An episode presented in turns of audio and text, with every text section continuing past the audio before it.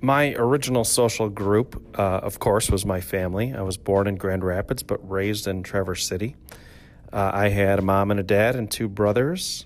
Um, however, I lost my oldest brother when he was 18, uh, when he was in a, a drunk driving accident. Uh, my parents were both in uh, formal social organizations. They went to church. They, um, my dad was part of the Lions Club at one point. Was part of uh, another group that I can't remember, um, and has always participated in groups like for his company, for his business. I was part of the Boy Scouts briefly, but it was a very disorganized bunch, and I didn't get the kind of experience that I think a lot of Boy Scouts get. I got an experience of being um, picked on and um, sort of marginalized by the others because I wasn't as good at being an outdoors person as they were. Um, and so my participation in that group was, had the opposite of effect of what I think they wanted to have it be.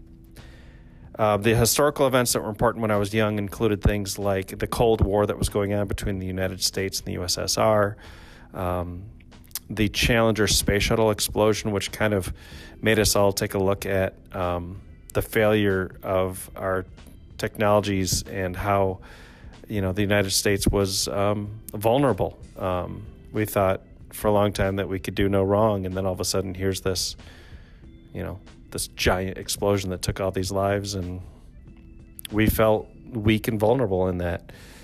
Um, political events included things like, um, I mean, I knew of Watergate because it happened when I was alive, but I learned of it later. But things like that that were part of my life um, led to uh, a different understanding of government and um, whether or not we could trust various people in our government.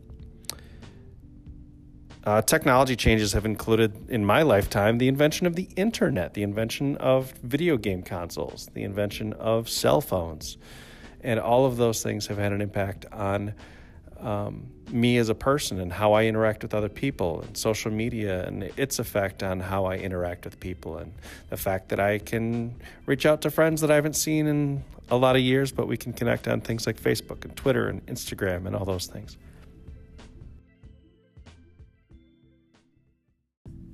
When I was a freshman in college, I remember walking across campus uh, as I used to with my leather messenger bag over my shoulder and my hands in my pockets, and I would walk with my my head down, kind of staring at the at the ground ahead of me. And from about 30 yards down the sidewalk or so, I hear this guy, and I, I knew who it was. He says, Hey, Noller, get your head up. And I never liked him he was somebody I knew in high school. He was he actually cheated off me in math class. Uh, he was kind of a bully, um, but here he was calling me out for walking around with my head down. And for some reason, uh, I sort of stopped in my tracks and and lifted my head up and wondered, what am I doing? Like, why are people calling me out? What are they seeing when they're seeing me walking around with my head down?